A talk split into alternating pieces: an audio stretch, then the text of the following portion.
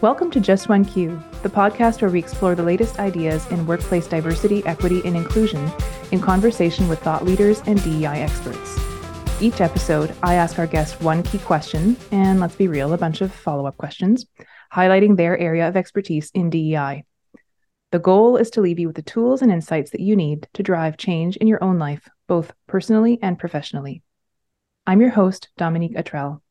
I'm a diversity, equity, and inclusion educator and advocate working for the DEI and e learning consultancy Dialectic in Guelph, Ontario. On this week's episode, I am joined by Janine Manning. Hi, Janine. Hi, thanks for having me. Yeah, no worries. It's lovely to have you on the show. Janine Manning is Anishinaabe and a member of the Chippewas of Nawash Unceded First Nation. Janine recently legitimized her side hustle, and she is the founder and principal consultant of Janine Manning Consulting. And she's on a social impact mission to decolonize and indigenize everything, or at least philanthropy, grant making, and fundraising. As the chair of the Laidlaw Foundation, Janine is the first Indigenous person to chair a private philanthropic foundation in Canada. She is outspoken about diverse lived experience in leadership in the philanthropic field. Janine also survived 10 years of middle management in the charitable sector, and her professional experiences and Indigenous values of abundance and reciprocity inform her DEI and reconciliation work. Janine has an honors BA in environmental studies, politics from York University, and a certificate in social sector management from Schulich School of Business. Janine is known for her captivating speaking engagements and speaking truth to power, and the occasional unapologetic LinkedIn post. So, once again, Janine, it is great to have you. And after that long bio, I hope that our listeners have a sense of who's in the room with them right now. You have such a depth of experience, and it's really a privilege to speak to you today. Miigwech, thank you for those very kind words and for taking the time to read that bio. You're so I uh, welcome. I hope I hope listeners get a sense of who I am, what I do, and what my professional mission is. Absolutely. And we'll get into that a little bit later on.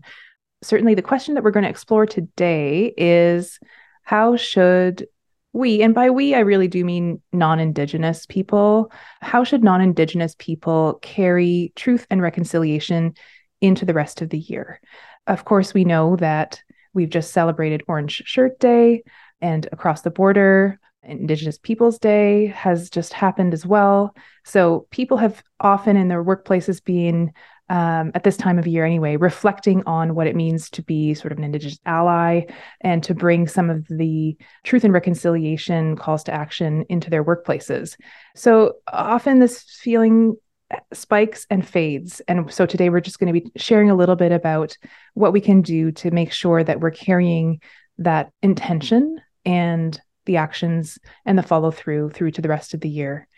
So, before we dive into that, I would love to hear a little bit more about who you are and how you've carried that into your career, Janine.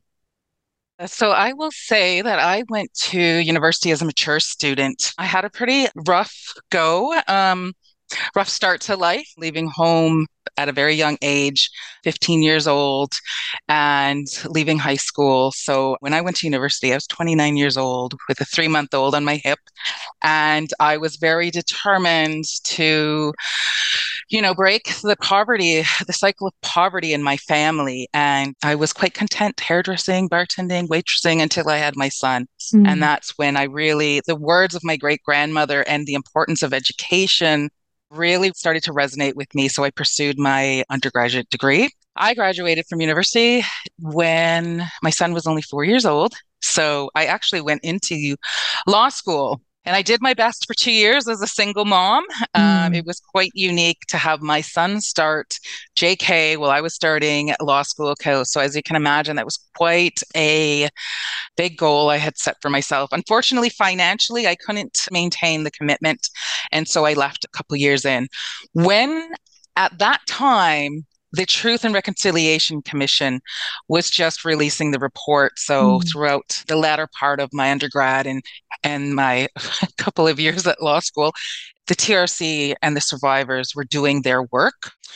The work that you know, has led to our ability to really reflect, learn, accept the teachings those survivors gave us, and move forward with this roadmap and the reports that the commission worked so hard on.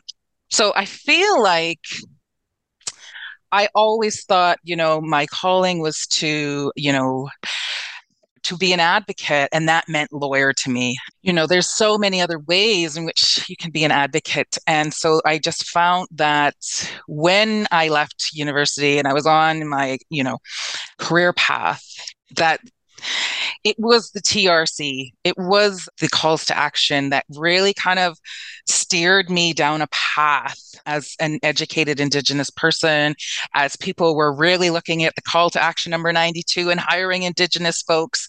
And I found I went through various um, places of employment and and it was all about you know indigenizing or or um, decolonizing or reconciliation work which i found as an advocate i was up to the task but I wasn't really up to the task. It was quite a journey of burnout um, because the eagerness of folks to check off these calls to actions was um, they a lot of, a lot of folks organizations didn't take the time to reflect right. on what that really meant the deep meaning of like you know when honorable murray sinclair said you know it took us many many years to get into this mess and it's going to take just as many to get out so i found i ended up working for a lot of well-intended organizations who just were too eager and as the only indigenous person or the only one responsible for the reconciliation um, you know portfolios, it was very difficult. Yeah. Um, it was a struggle. That's, so, yeah. And I mean, I've heard similar things from folks who work in DI in general, where they feel like the entire load is on their shoulders. There are is such an ambition, and yet there's a lack of resourcing. So I can only imagine if you're truly the only Indigenous person in an entire organization, that that feeling is just so magnified, right? And that your passion is then kind of almost turned against you or you have to bear the weight of your own passion and feel like if you don't do it it's not going to get done. And that you know i can totally imagine people taking full advantage of that and being well intentioned in doing so. But i'm sure you know that stretch of middle management that you describe i'm sure that that was a very challenging time. Yeah and i think my biggest struggle was that organizations didn't want to go uh, and do the internal reflection mm. of you know i'm we're a granting organization and we, we've been in business for 50 years and you know me as the reconciliation liaison and i'm saying let's look back. What have you done with indigenous partners? How have you supported them before we move forward? And i found a lot of organizations were like no no no this is the starting point we don't really want to reflect on what we didn't do or what we did do because you know it was always we never did enough but you know to build relationships and trust with partners any partners not just indigenous communities you really have to reflect and say this is how we've done harm or this is how we've looked away this is how we we you know these are missed opportunities yeah. but we are acknowledging those and then to help that feed into you know your path forward together. And i just found a lot of folks were like here it is. Mm. here's the here's our goals for the next four years you know and very chunked. And and you know this is it's it works a little bit different time and the concept of time with indigenous folks and communities. You cannot put a time frame on building a healthy relationship right? It takes the amount of time that it takes. So yeah time was always a challenge the kpis and how do you measure yeah. trusting relationships and healthy relationships? And you know the emotional toll too right? I am a descendant of survivors and you know just like those folks in DEI, many of which come from communities that have been oppressed or marginalized, we bear an emotional um, burden doing this work. And I just found it was very heavy a lot of times to you know help folks on their journey when i too was on a my own personal healing journey mm-hmm. you know many indigenous folks after trc came out it was very difficult for us to listen to the stories of survivors and then do reflecting on our own family and the impacts intergenerational impacts but then to also have to go to work you know and for me personally and i just want to say that i I'm one Indigenous person of many. And so my reflections are just that. But I do, as a part of my general healing journey, share a lot of my story. Like, I don't shy away from saying that. I left home as a teenager. I dropped out of high school. Like, that is part of what shaped my journey to where I am today. And I feel sharing my story often helps others in doing the same or understanding they're not alone in the situations that they might not have had control over. So for me, I bring a lot of my own experiences, my personal or my family experiences to the work. So sharing that impact context is very difficult. Yeah. Um, yeah so it's it's that i feel you know the trc commission the survivors you know paved this opened up these doors to you know new relations and with indigenous folks that um and i find that that's kind of where i've been creeping yeah. down those paths there. Yeah. Yeah. I love that you're bringing out the, these ideas of first of all it takes time. This is not something that has started with the trc and it's not something that will end in a mm. few years. It will not even end once those calls to action are met like there will be more calls to action and it's ongoing and a uh, like this constantly evolving and renewing relationship right? And i love that you've also brought out this looking backward and the idea of having to sort of take time to reckon as organizations with our failings and how that should be the thing that is informing our present and our future that it's not enough to just start okay we're going to this year we're going to do something for Orange Shirt Day and off we go to the races. I think that is a very common attitude and it's a proactive attitude, but maybe it's not always the most productive. Like there is this room for reflection that people can do on their own and perhaps even um, before engaging, right? But maybe it's the steps that we don't see that come before the visible first step. Um, am I hearing that correctly? Yeah. So I think so folks really love to jump over the truth and dive right into reconciliation because right. that's the action piece, right? Yeah. And yeah. so folks they think, okay, the truth came from the survivors, the government apology, the reports. Okay, we know the truth, right? But organizations who are trying to actively get into reconciliation or be successful with Indigenous relations, they have their own truth to tell, right? Mm-hmm. And that's the mm-hmm. looking back because we live in a society where many foundations, so I'll talk from the philanthropic sector, you know, have made their wealth on, you know, I'll say Laidlaw Foundation, for example, logging. So a lot of resource extraction and stuff. And so to be in a good relationship with whatever it is, donors or grantees, they want to know that you've done your own recovery work, that you've done your own reflecting, that you're really truly ready to be apologetic for for what you've done to move forward in a good way.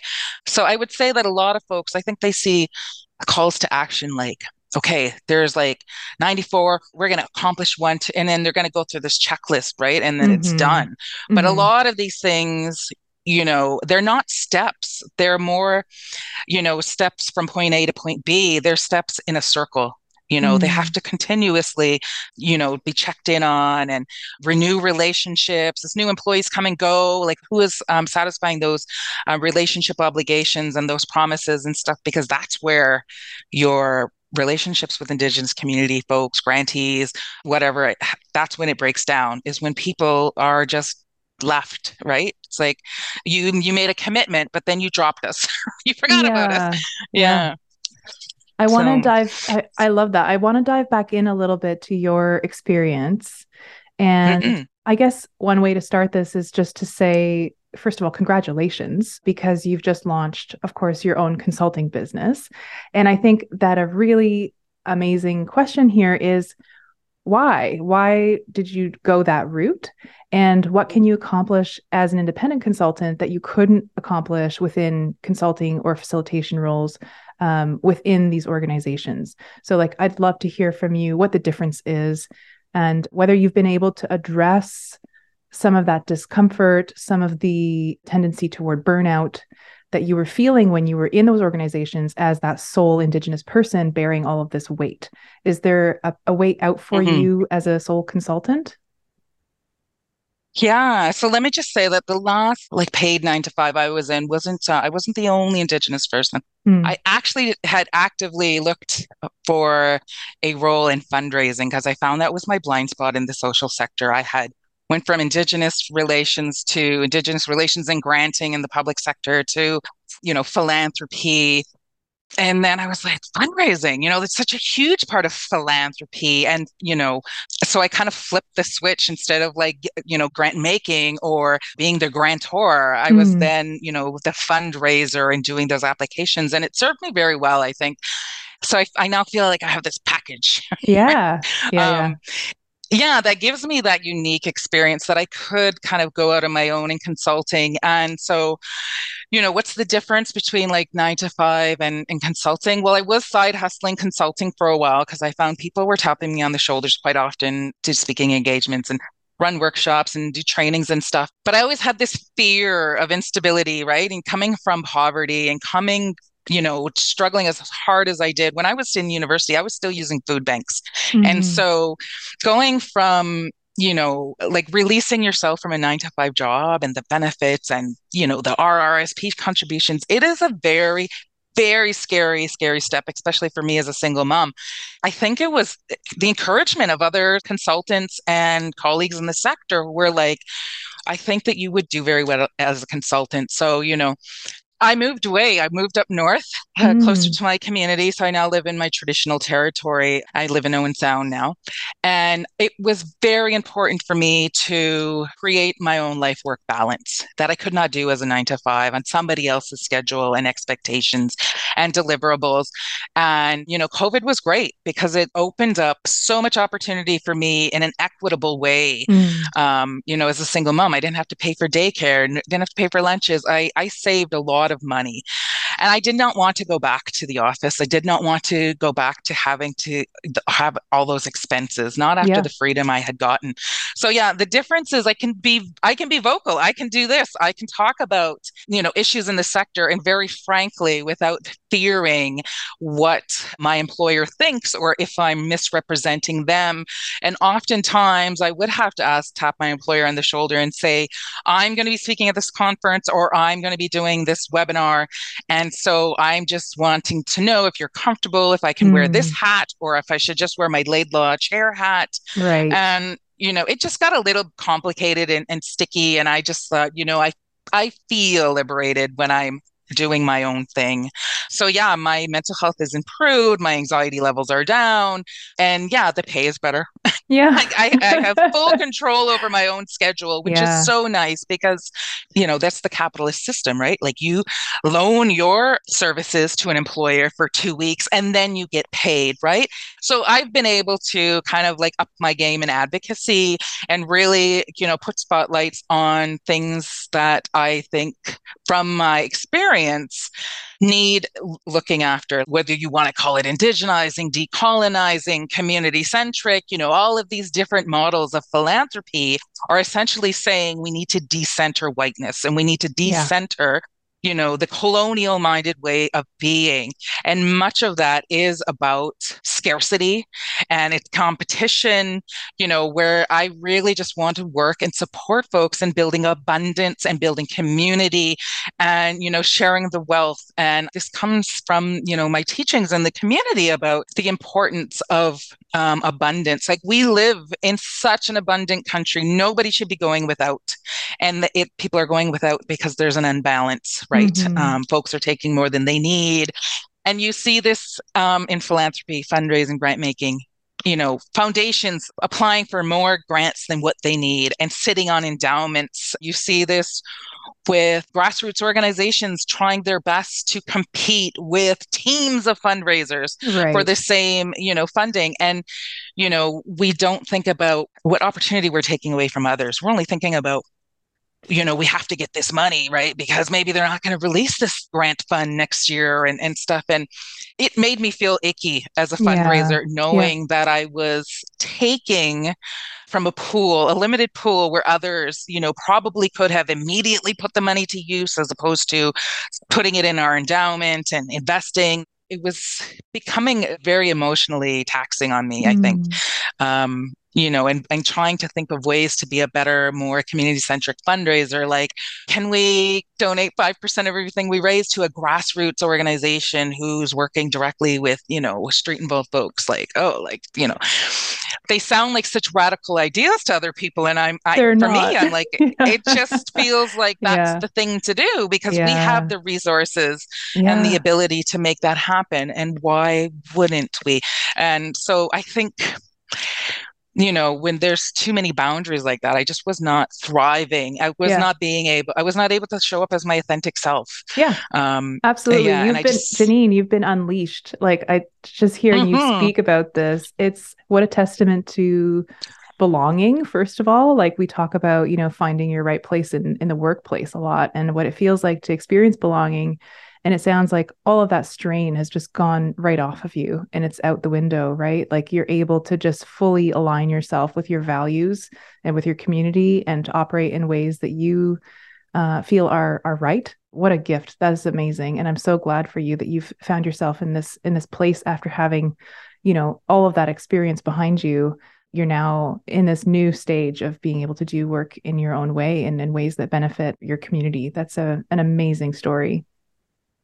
Thank you. Yeah, I have actually been, you know, supporting my community trust fund in making the process of accessing funding or trust dollars more equitable, accessible, and community centric. And that to me has been such a rewarding experience and also a new area of this philanthropic slash granting is you know first nations trust and so i'm really diving into that and it's it's rewarding that's really mm. at the mm. end of the day what i want to do is help or i'd rather say support i see myself as a helper supporting folks to build their own abundance and prosperity um, by either directly helping them to do that in whatever it is a grant writing capacity or training capacity or then also on the flip side supporting you know the funders the granting programs and stuff to see you know to to make their um, processes a bit more accessible. And i think that you know even in this the, the few short years i've been in granting and fundraising and philanthropy we are starting to see shifts. We are starting to see people really listening to applicants when they say, you know, this is just, it's too much. Or, mm. yeah, okay, the application's easy, but what's the reporting like? Because, yeah. you know, time is so precious for, especially, you know, communities and grassroots who are often volunteers and stuff. And so, yeah, that's, that's my my whole goal is to just, if I can, in my own little way, have this impact to help others access that abundance and, you know, folks to, you know, share in, in the wealth and prosperity because there is more than enough to go around. Yeah, I believe it. That's amazing. And I'm I'm so thrilled that you're in that line of work and I hope that you're able to help your community and people around you access that abundance that you're speaking about. I want to draw from the things that you've said and sort of try to to pull out some lessons or some i guess best practices for our listeners. So when organizations who are predominantly non-indigenous are reaching out to indigenous led organizations or consultants to work with them whether it's to guide reconciliation efforts or not whether it's just in another capacity what can they do to build a fruitful and respectful relationship that's a really great question. Really great. And I'm sure many consultants have their preferenced way. I will tell you that um, folks have been, uh, you know, at LinkedIn, people love sliding into the DMs on LinkedIn, which is fine with me. I loved LinkedIn because um, you get to know who people are by you know their profile and what they post, and and that's part of being a consultant is choosing who you work with. And so, you know, I've had some people who have been very demanding and disrespectful, and I've had others who are like, you know, who have a baseline, who kind of like have a, a, a, loose outline of what their needs are, and then others who are like, this is exactly what we need. Mm-hmm. We have an RFP. Can you please consider it? So everyone's on a different journey, whether they're the consultant or someone procuring a consultant. And I think the best way is to just be humble. That's definitely how I engage people, you know, and, and never come with the what can you do for me attitude. Sure. it's like, yeah. you know, this like obviously you you you know, you must have had some internal conversations, you must have some documentation, some loose outline of um, what you you have done or what you need to do. Like kind of bring that to the conversation. Some folks are like, okay, so explain to me how you work. Like, you know, oh, very right. demanding and trying trying to understand you. And it's like, no, no, it's the other way around. I want to understand you.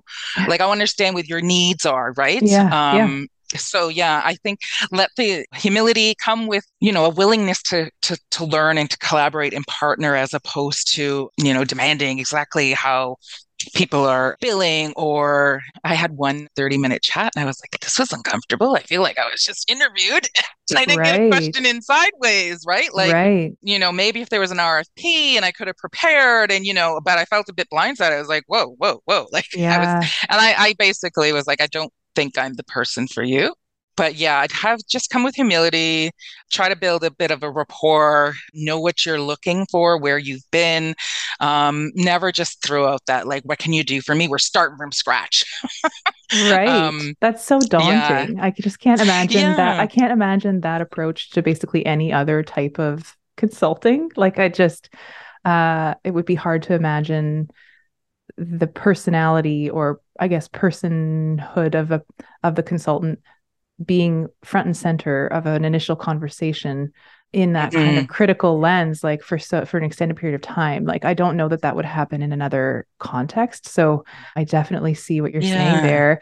I'm also hearing in your words something about reciprocity too just like there has to be mutual value. There has to be we're helping each other. We're collaborating here. Something to the effect of a respect for the person's time and agency and that kind of thing Exactly. And I will say that oftentimes folks are kind of lost on their reconciliation journey or they're really intimidated to, to begin that journey. And I know that the um, 94 calls to action were not written for everybody. It's very mm. government, it informs a lot of the government work. And I always, you know, refer people to the principles of reconciliation yeah. because before we have the calls to action, we have the principles. And I think if folks are generally in line and understand those principles, they can do very good work or start their journey there as opposed to jumping into the actions, right? And one of the principles that I love, and mind you, the principles say Aboriginal in reference to Canadian Constitution, Section 35. Mm-hmm. You know, Indigenous folks are referred to as Aboriginal, but it's also that's that's a lot of the reports use the word Aboriginal. Um, reconciliation must create a more equitable and inclusive society by closing the gaps in social, health, economic outcomes that exist between Aboriginal and non-Aboriginal Canadians. And I think that you know can be applied to a lot of fields and not just necessarily the government, a lot of the government facing calls to action. Mm-hmm. Um, and it really it sets some principles about understanding perspectives of indigenous elders and traditional knowledge and accepting the united nations declaration of the rights of indigenous peoples as a framework for reconciliation and so like i always refer people to there like these yeah. are the, the, the this is the spirit in which your reconciliation work should also be done. Understanding that indigenous folks are you know have been denied um, agency for so long and so that kind of sets you up for the expectations of your relationship with your indigenous partners moving forward.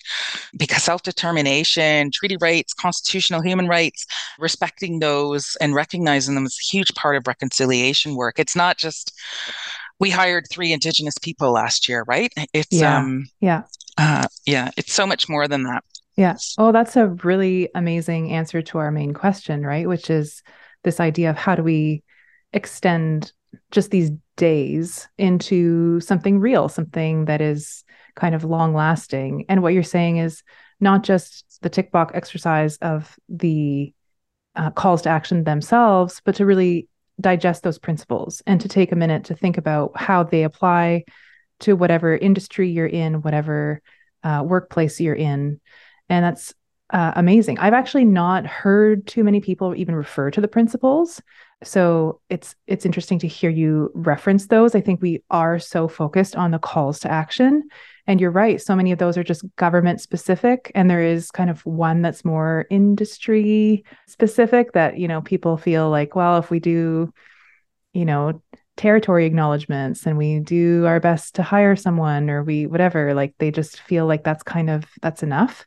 So i'm happy to hear that there's there are these principles that people can sink their teeth into a little bit and do some of that exploration on their own time ahead of engaging an indigenous person or ahead of kind of yeah having an expectation that somebody an indigenous consultant would come along and and do all that heavy lifting for them mm-hmm. um, yeah so i really appreciate that the pointing to the principles for sure yeah, so the consultant should be the guide, not the conductor, right? Nobody, uh, like the consultant, is not going to know the organizational values, the institutional knowledge like they will, right? And a consultant will help you shape your work to come but will not define it.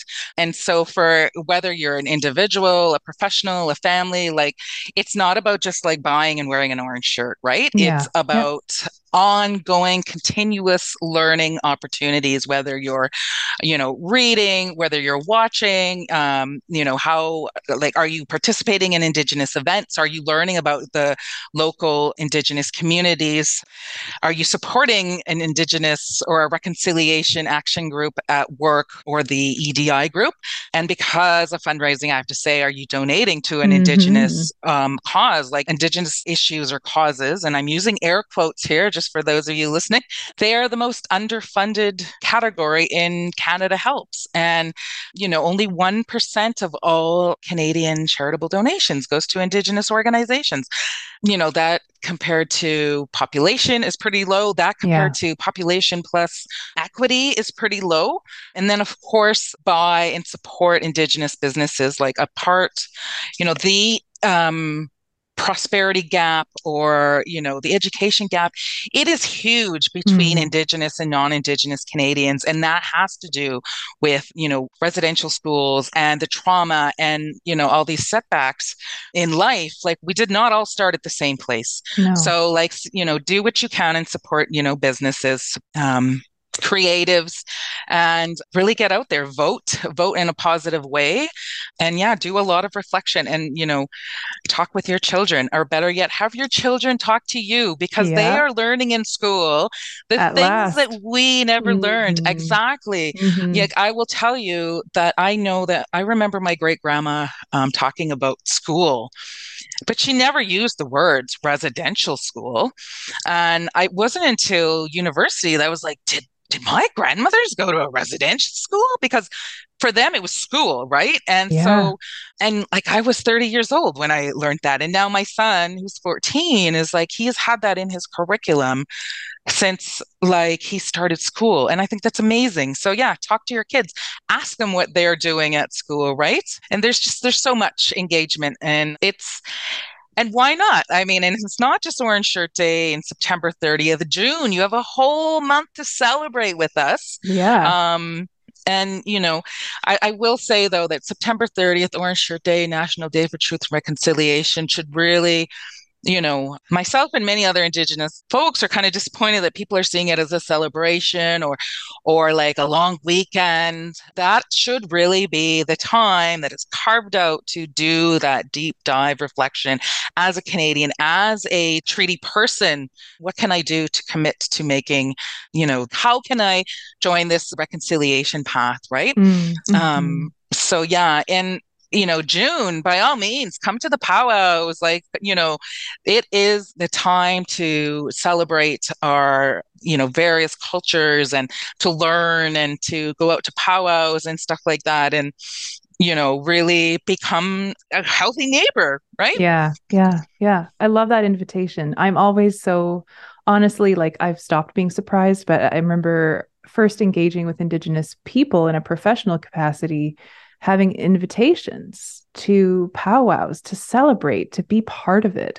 And it's like, really? Are you sure? You know, and I still have this sense of amazement as, you know, non-indigenous person whose relatives are settlers for sure and who I consider myself to be a settler on the, the lands that I am now on.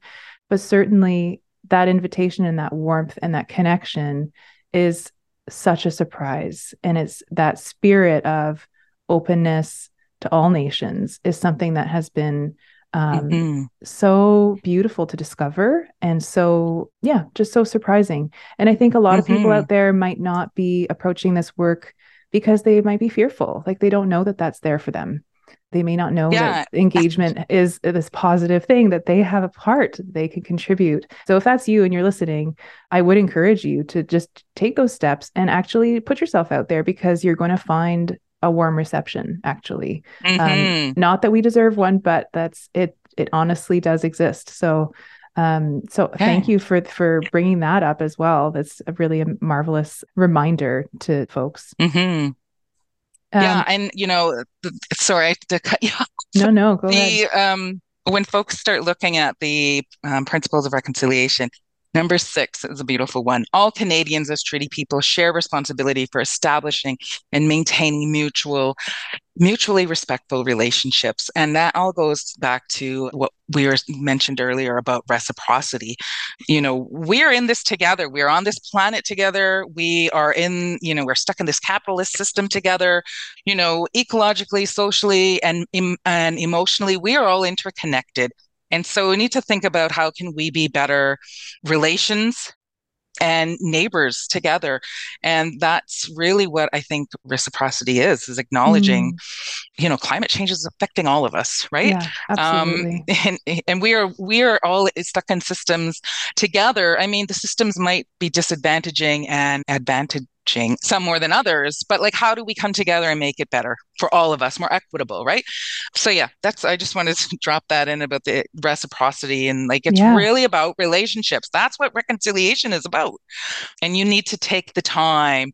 So anyone who's on that journey professionally at work and stuff like you know it is not going to be in six months you're going to have an established indigenous advisory council and you're going to be ready to roll out these no no no no you need to take time to build those relationships with those individuals that you are asking to be a part of your circle and it takes the time it takes so push mm-hmm. back on the mm-hmm. ceos who say i need that done by the end of the next strat plan like we are so fixated in the western world on like carving like chunks of time out instead of just like freely working through like at the pace at the time that it requires.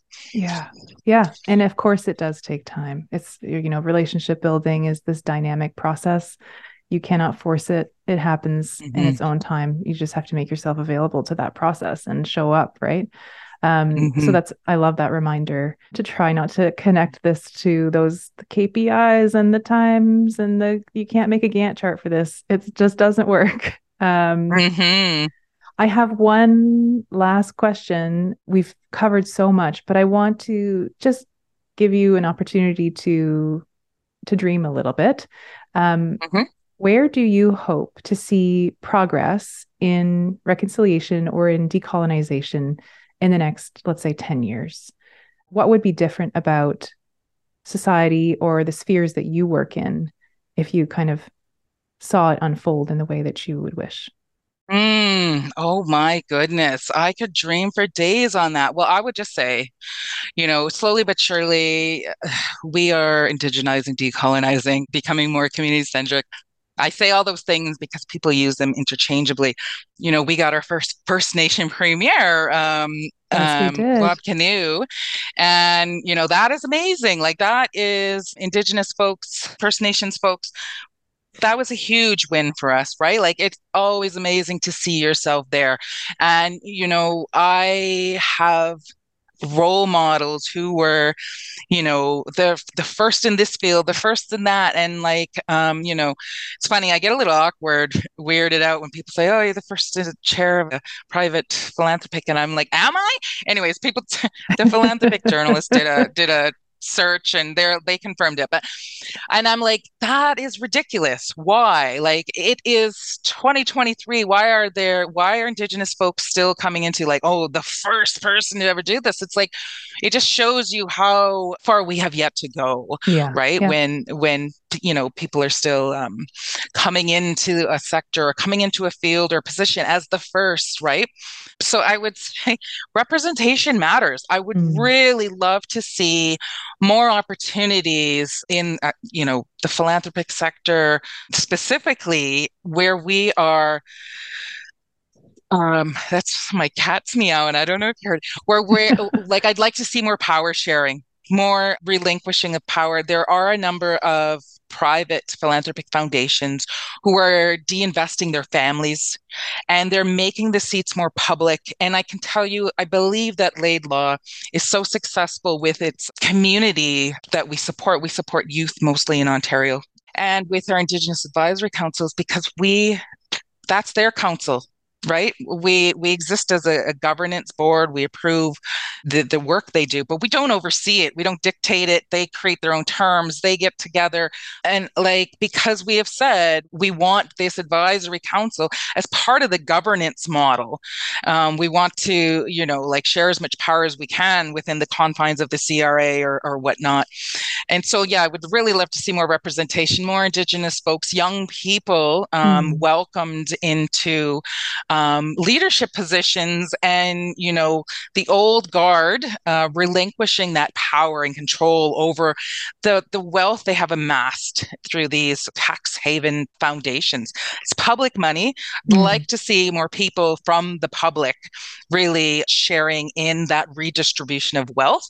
And mind you philanthropy is a very small sector of you know the amassed uh, wealth in canada but i think the same can be said and should be done across like the corporate sector and whatnot. We need more opportunities. We need folks, not just bodies representing, but also that there are spaces that are bold, brave, and welcoming and safe, and that folks are not just numbers on the diversity chart, but that they're fully supported as their authentic self to show up to work and do good and help, you know, spread the wealth, prosperity, and abundance. Amazing. It is really lovely to hear you dream like this, Janine, and it's lovely to dream with you about this. I'm right alongside you, and um, I do share your enthusiasm for certainly divestment um, and reinvestment and the sharing of wealth. And it's really lovely to hear you articulate some of those things for the philanthropic sector. Um, as we close, I just want to take I want to take time to thank you for guiding me and our listeners through some of uh, what I'm sure to you feels a little bit basic, and to acknowledge that your own work goes so much deeper than just kind of this, okay, how do we do reconciliation at work piece? And yet you've been willing to walk with us beginners and tell us where to get started. And that's a really valuable thing that you've done. And I want to just acknowledge that you didn't have to do that, um, but you've chosen to do that for us today. And so um, I do thank you for it. I wanted to possibly share something for our listeners. And this is something that I will link in the show notes, but something that came to mind in our conversation and as I was preparing for our conversation. And it is the academic Indian job description, Have to Know, and it is written by Cash Ahenakew. And it is a beautiful poem, and it talks about the that complexity that you touched on about being in a corporate position or an academic position or any any position uh, as a knowledge worker and the immense demands on indigenous people within that space. It's a really it's a lengthy poem so i'm not going to read it but i will link it and i invite our, our listeners to to go ahead and read it because it does really capture some of that tension and maybe spark a little bit of of grace or humility for for folks who are asking so much of indigenous employees in very tricky to navigate spaces. So I will point to that in the show notes. And of course, if you want to stay connected with Janine, please find links to her socials in the show notes as well. And Janine, I have one last little bonus question. And I just want to ask Is there any other person or organization whose work you'd like to amplify as we're closing today? Oh my goodness. Well, I want to give a shout out to my um, partner in crime, Rebecca Darwent. She is also a consultant supporting families in philanthropy. Um, she is a co founder of the Foundation for Black Communities and recently, you know, a, a new TEDx speaker and a young just inspirational Black woman that I have really admired throughout the years that we've served on the board at Laidlaw Foundation together. So check out her work.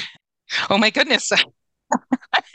I think I'm probably going to be emailing you later saying this person, that person, this person. But yeah, I also want to shout out to Evenings and Weekends, who is doing some amazing DEI work. The Kojo Institute, also doing amazing DEI work. And full disclaimer, I'm associate consultant with both organizations, but I wouldn't be if I didn't uh, truly believe in their anti oppression, anti Black, anti Indigenous racism framework mm. and the inclusion and the joy that they bring to their associates and their employees. So check those firms out. So I just want to say thank you to Miigwech for um, contacting me and, and offering me this opportunity. I will say I've never been on a podcast before, so this is a first, and it has been such a lovely experience. So thank you for that. I'm so glad you're a natural. And Janine, thank you so much for joining us today. Uh, as always, I welcome any of our listeners to reach out to me if you'd like to be a featured guest on the podcast or if you'd like to sneakily nominate someone. You can find my email in the show notes. And if you like what you're hearing, please leave us a rating and a review or share this episode to your own socials. It truly does help get this important message and this podcast into more ears. I'm Dominique Trell. Thanks so much for listening and see you next time on Just One Q.